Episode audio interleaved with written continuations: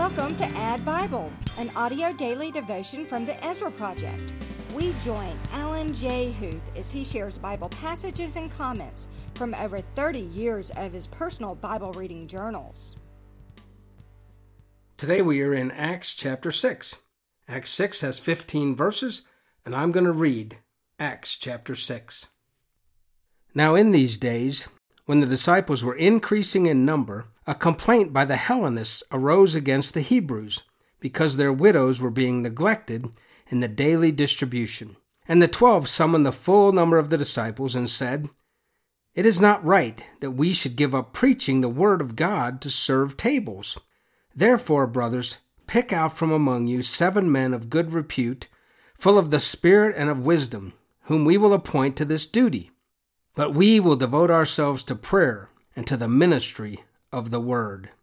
And what they said pleased the whole gathering, and they chose Stephen, a man full of faith and of the Holy Spirit, and Philip, and Prochorus, and Nicanor, and Timon, and Parmenas, and Nicolaus, and a proselyte of Antioch. These they set before the apostles, and they prayed and laid their hands on them.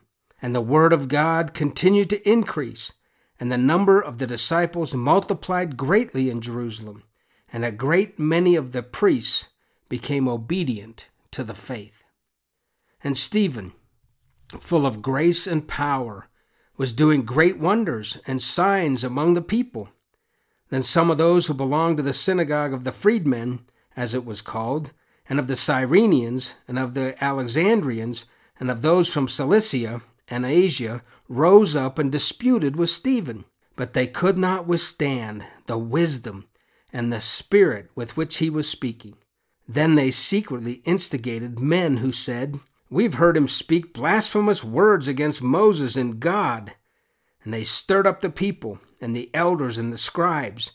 And they came upon him and seized him and brought him before the council.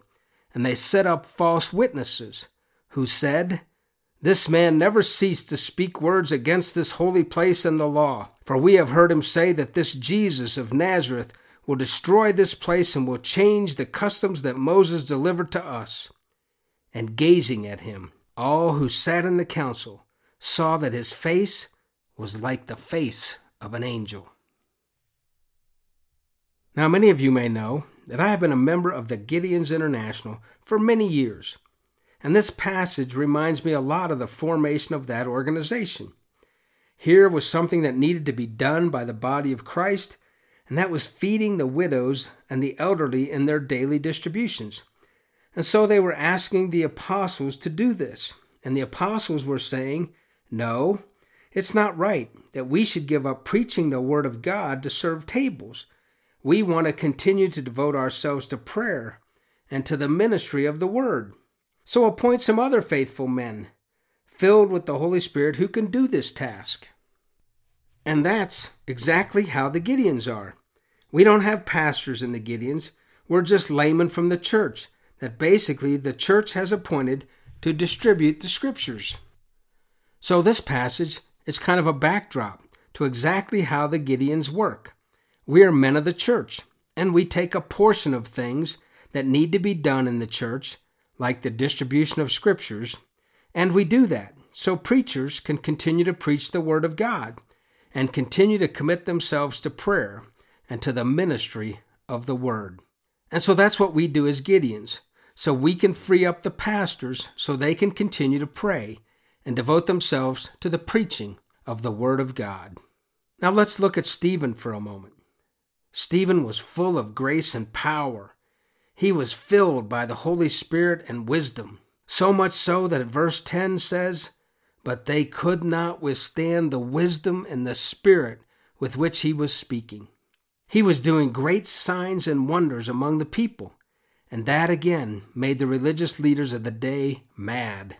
They got upset. They dragged Stephen in just like they had the apostles, and yet verse 15 tells us, and gazing at him, all who sat in the council saw that his face was like the face of an angel. Unfortunately, chapter 6 stops right here. So we have to tune in tomorrow to see what happens to Stephen. And it's a great chapter, Acts chapter 7. But what are some of the takeaways from Acts 6? First of all, I hope you're a member of a church.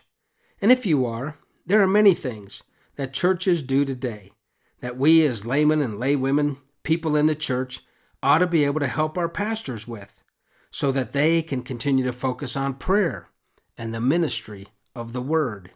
So find a place to get involved in your church, to help out in your church, so that by spreading the load in the church, as verse 7 says, and the Word of God continue to increase. Free up your pastor so that he can focus on the things that pastors need to focus on. And we as laymen can do the things that we do to help grow and build our churches. And next, think about your reputation. As these people were selecting people to take on a task in the church, they chose Stephen, a man full of faith and of the Holy Spirit. That was his reputation. What is your reputation?